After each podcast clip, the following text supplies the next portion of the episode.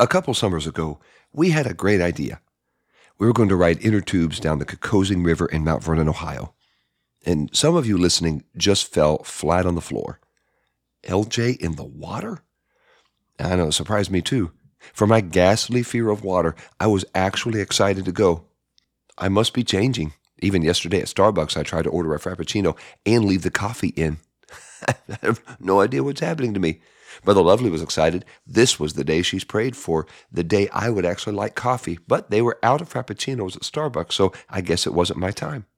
But that Saturday, we bought the finest inner tubes we could find on sale at Walmart, and we tied them together with nylon rope. The lovely Andrea, McKenna, Rayleigh, and I all each had an inner tube, and so did our cooler. We have priorities. We brought along snacks, drinks, and we even put our phones in little baggies. We knew what we were doing. Let the current have its way. It's going to be a good day. We got in the river by the bike trail, and I've ridden my bike down that trail scores of times. I know the river runs along the bike trail, and it does, but not for long. I did not know that. As the river passes the high school, it breaks up with the trail and it winds away from the trail for mile after mile after mile. As we were merrily going along, and minutes passed, and then hours passed, and what I thought would be a nice leisurely float down the river, I kept telling the girls, No, I, I'm pretty sure the bridge is right around this next bend. Oh, okay, all right, the trail, it'll be right around the next curve. Okay, n- definitely the next curve. I had no idea. We were nowhere, nowhere near the trail. I kept dipping a trusty branch into the water to see how deep the water was, and most of the time the branch touched the bottom, but there were a few times it didn't, and that scared me. Then came the scariest part of the trip. We were walking the tubes through shallow water when the current picked up. The girls wisely jumped back in their tubes, but I could not get on mine. The river rose. It was at my waist, then at my chest, then near my shoulders. The current got faster, the water got higher. I was nearly running after the tube, but I could not jump in to get on, and I kept yelling out, Hey, hey guys, guys, I can't get on. Guys, guys. Andrea kept so calm. She said, Just dive onto the tube. Just dive. I didn't want to dive, but I really didn't want to die. So I belly flopped onto the tube, the current carried all five of us down the river toward an unmoving, unforgiving tree. That is not how I planned our summer Saturday. Hey, good day to you, Simplified listeners. You're listening to LJ Harry, and you're listening to Over the River and Through the Walls on Simplify.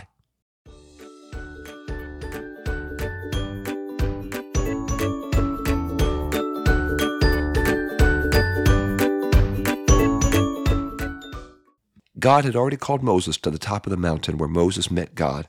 Then God called Moses home. God Himself even buried Moses. Israel grieved for 40 days, and it was time to march and move forward.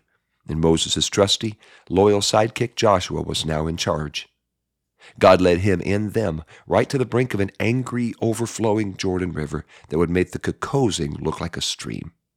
Crossing the river was a suicide mission. They would never get to that bountiful land of promise God promised them if God did not work a miracle for them. Joshua went through the camp and readied his marching million to cross the Jordan. And God told Joshua, As I was with Moses, I will be with you. Now that was comforting. Then the people told Joshua, As we followed Moses, we will follow you. that was not so comforting. They didn't follow Moses that well. The priests moved to the front of the line. They stepped their toes into the Jordan River as they carried the Ark of the Covenant, which represented the presence of God on earth. And those mighty, angry, overflowing waters peeled back, and all Israel crossed the Jordan, just like their parents and grandparents crossed the Red Sea. That was amazing. But that was just the beginning. Now they were standing, staring at the fortified, double redoubtable walls of one of the strongest cities in the Promised Land Jericho. It's not always nice when you have to pick a fight with your new neighbors, and the first fight you pick is with the strongest. After Israel watched the flooded Jordan dry up, they were ready to follow Joshua anywhere. But when Joshua told them the battle plan against Big Bad Jericho, they started looking around for another Joshua. Maybe we got the right name, but the wrong guy. Because God told Joshua to tell Israel, here's how we're going to win this war march. March into Jericho? No. March around Jericho. Do it once a day for six days. You will never find that strategy at West Point or at Coronado or in Annapolis or in Colorado. You'll never find that in any military academy. And they were to stay quiet the entire time. Nobody says a word. The priests blow the trumpets and the people march. Now, pray tell, how do you keep one million toddlers and teenagers quiet as they march around a city once a day for six days? Then came the true test. God told them to march around Jericho for seven days, and on the seventh day, it was shh the whole day, all six times. But when they finished the seventh lap, the seven priests will blow their seven trumpets, the people will shout, and the walls will fall down flat. Does anybody in class have any questions? Joshua had a few, but he didn't ask them. He just trusted. He trusted that the God who dried up the Red Sea and dried up the Jordan was able to fell the walls of Jericho. Day one Israel marched, Jericho watched, ready for war. But Israel went back to their camp without swinging one sword or firing one arrow. Strange. Day two Israel marched, Jericho watched. Israel went back to camp. Jericho wondered. Day three Israel marched. Jericho looked down from the top of their wide walls and laughed. Day four Israel marched. Jericho mocked. Day five, Israel marched. Jericho made marching jokes. Day six, Israel marched. Jericho didn't even bother to come out to watch. Day seven, Israel marched. And on the seventh time, around the seventh day, Joshua commanded the people to shout. They shouted for all they were worth. You could probably hear their shout all the way back in Egypt. And when they shouted, God felled those four story tall, seven feet wide walls flat. And Israel's armed men climbed over the felled walls with swords swinging, and Jericho didn't know what hit them. After hundreds of years of hearing about the promised land from their great, great, great, great, great, great grandparents all the way down to them, Israel was finally standing on the soil of the promised land. God worked two mighty miracles in quick succession.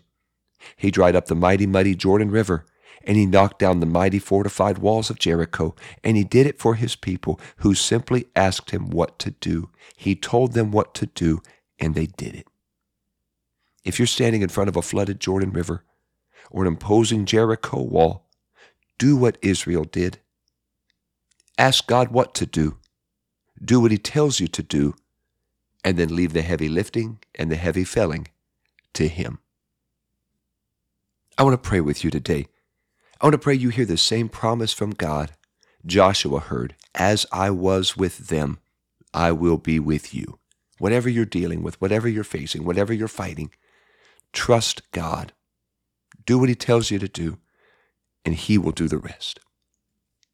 Lord Jesus, I pray right now, just as you were with Moses, just as you were with Joshua, just as you were with so many throughout Scripture and so many in my life be with those who are hearing this episode.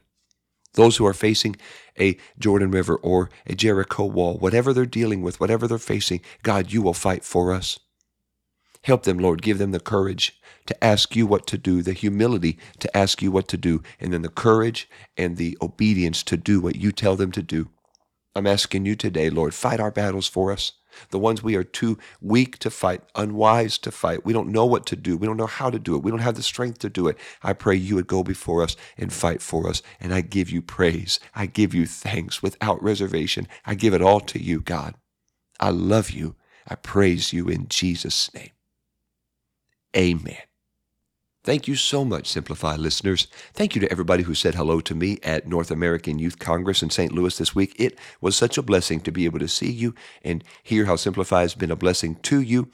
Thank you so much, and thank you for listening. Be sure to subscribe, follow, like, notify, share, and let everybody else know what God is doing in your life and using Simplify in part to help do those wonderful things. I've got great news for you. I have I have held in my hand the first copy of Blessed Are. It has been printed and it will soon be out and ready for everybody. If you would like a copy of it, you can get it very soon at pentecostalpublishing.com or you can pick it up at Amazon and it will also be recorded for Audible. That's the brand new book called Blessed Are A Practical Look at the Beatitudes course, you can always get Simplify and 10 Words, the, the book on the Ten Commandments. Both of those are available as well at the same place, pentecostalpublishing.com and on Amazon. And if you use on pentecostalpublishing.com the promo code SIMPLIFY, you'll save 10% off your first order using that promo code. So be sure to do that. I do want to rejoice in all God did for us at North American Youth Congress. Over 33,000 apostolic Pentecostal, spirit led, spirit filled young people, youth pastors, pastors, adults, parents, all gathered in the dome at the America Center here in St. Louis and worshiped God together for three days. Thank you to everybody who made this event happen and made the event more than an event, but made it an experience with God. We experienced the glory of God. Thank you for NAYC. Next week, I want to share with you an episode called Two Women and a Tent Stake. I'm looking forward to sharing that with you next week and always look forward to walking closer with Jesus as we walk through Simplify.